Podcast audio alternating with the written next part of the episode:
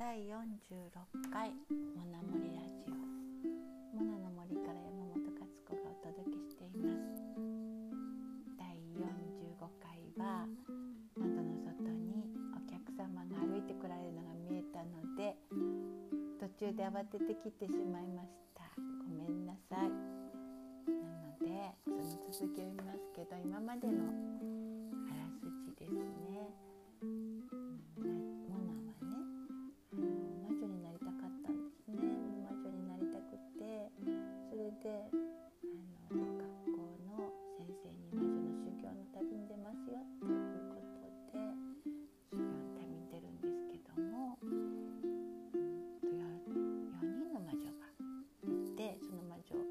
に修行することになって水の魔女のところに行って鏡の魔女のところに行ったら鏡の魔女が元気がなくなってもう息絶えてしまいそうになるんです。この危機を救ってくれるのはあなただけよって言われてでもし魔女が亡くなるようなことがあったら鏡の向こうののモナのお父さんやお母さんや全ての人たちも全部その世界終わってしまうよということでモナは勇気を出してあのその魔物に会うことを決めたんですね。じゃあその続きを読んでいきたいと思います。では、うんと魔女モナの第19章魔物のその2ですね。イチジクがうーと敵をむき出してうなりました。ふ子犬もいたのか。ははは。弱々しい犬っころめ。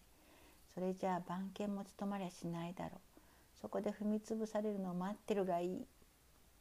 モナのためならどんなことだって立ち向かってきたイチジクです。弱々しいと言われることはイチジクにとって一番腹立たしいことでした。僕が弱いかどうかお前に噛みついてやろうか。魔物はまた体を倍くらいに大きくしました。ああはは貴様の心の中には赤い戦いの炎が燃え盛っているな。早く噛みついてみるがいい。その瞬間お前は肉が腐って死んでしまうだろう。さあやってみろ。出来前お首をものめ。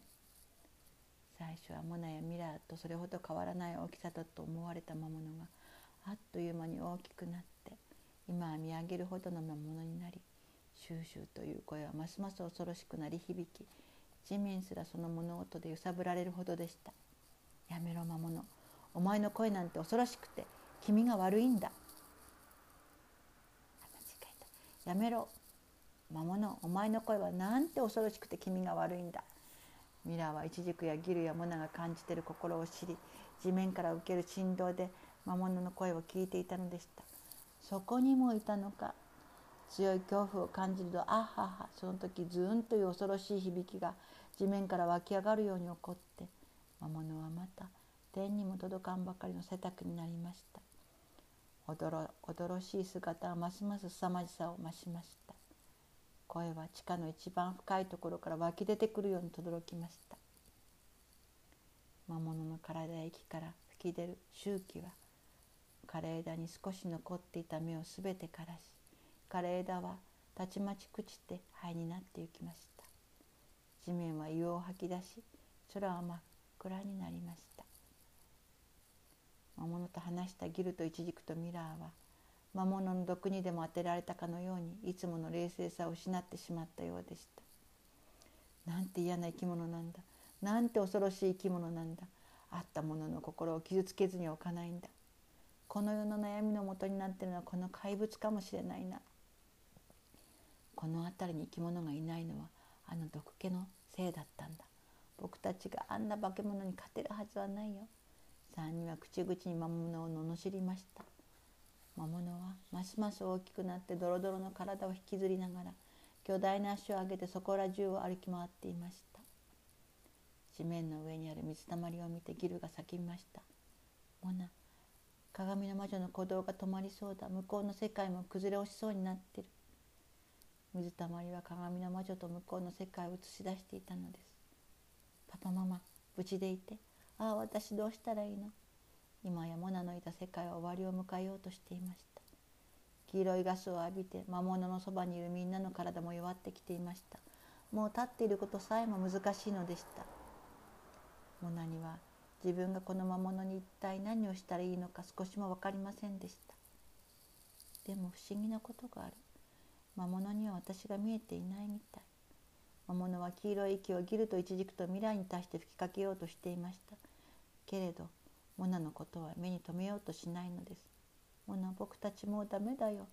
ギルがモナに話しかけました。その時に初めて魔物は気がついたようでした。おや？まだ誰かいるようだな。さては俺様を倒しに来ることになっている者が姿を隠しているのだな。それは楽しみだ。俺様はこの瞬間をずっと何万年も前から待っていたのだ。お前を倒した時にここももう一つの世界も俺様のものとなる。私はモナあなたはどうして汚いものが好きなの？まだモナが見えないのか魔物はモナの姿を探しているようでした。私はここここにいるわ。モナは魔物によく見えるように、ま、魔物の前に進み出ました。モナなんてバカなことをどうして隠れてないんだよ。化け物に見えないならそのまま隠れていればいいのに。ギルは自分がモナの存在を魔物に教えてしまったことをすっかり忘れて叫びました。モナは魔物と話がしたかったのです。モナは武器も魔法も持っていません。できるのは魔物と話をすることだけでした。どうしてこんなふうに全てのものを憎むのか。モナが今世界を助ける方法は残されていないのか。モナはそれを聞きたかったのです。モナの心を知ったミラーがつぶやきました。モナ無駄だよそんなこと。あの怪物に通じやしないよ。けれどやはりモナはそう思わずにはいられませんでした。愛されることを嫌う者がいるだろうか。優しくされることを心から憎む者がいるだろうか。そしてモナは思ったのです。きっと魔物には何か辛い理由があるはず。美しいものを信じられず愛されることや優しくされることを否定しなければならなかった理由が何かあるんだわ。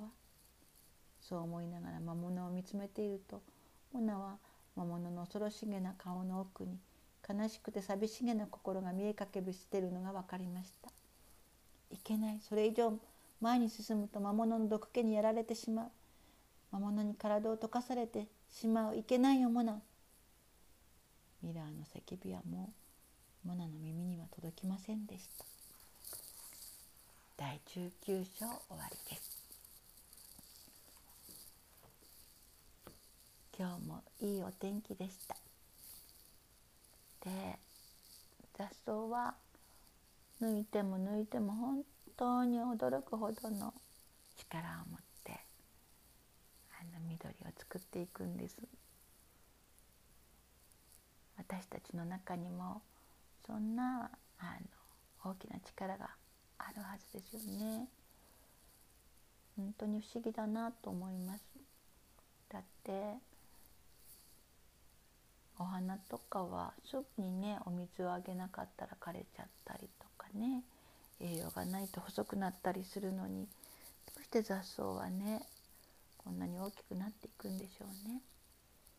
何かそこに今度の新型コロナウイルスと共存するあるいはあのそれに対して私たちがすべきことが隠されてるようなそんな気もします。それではおしまいです。またね。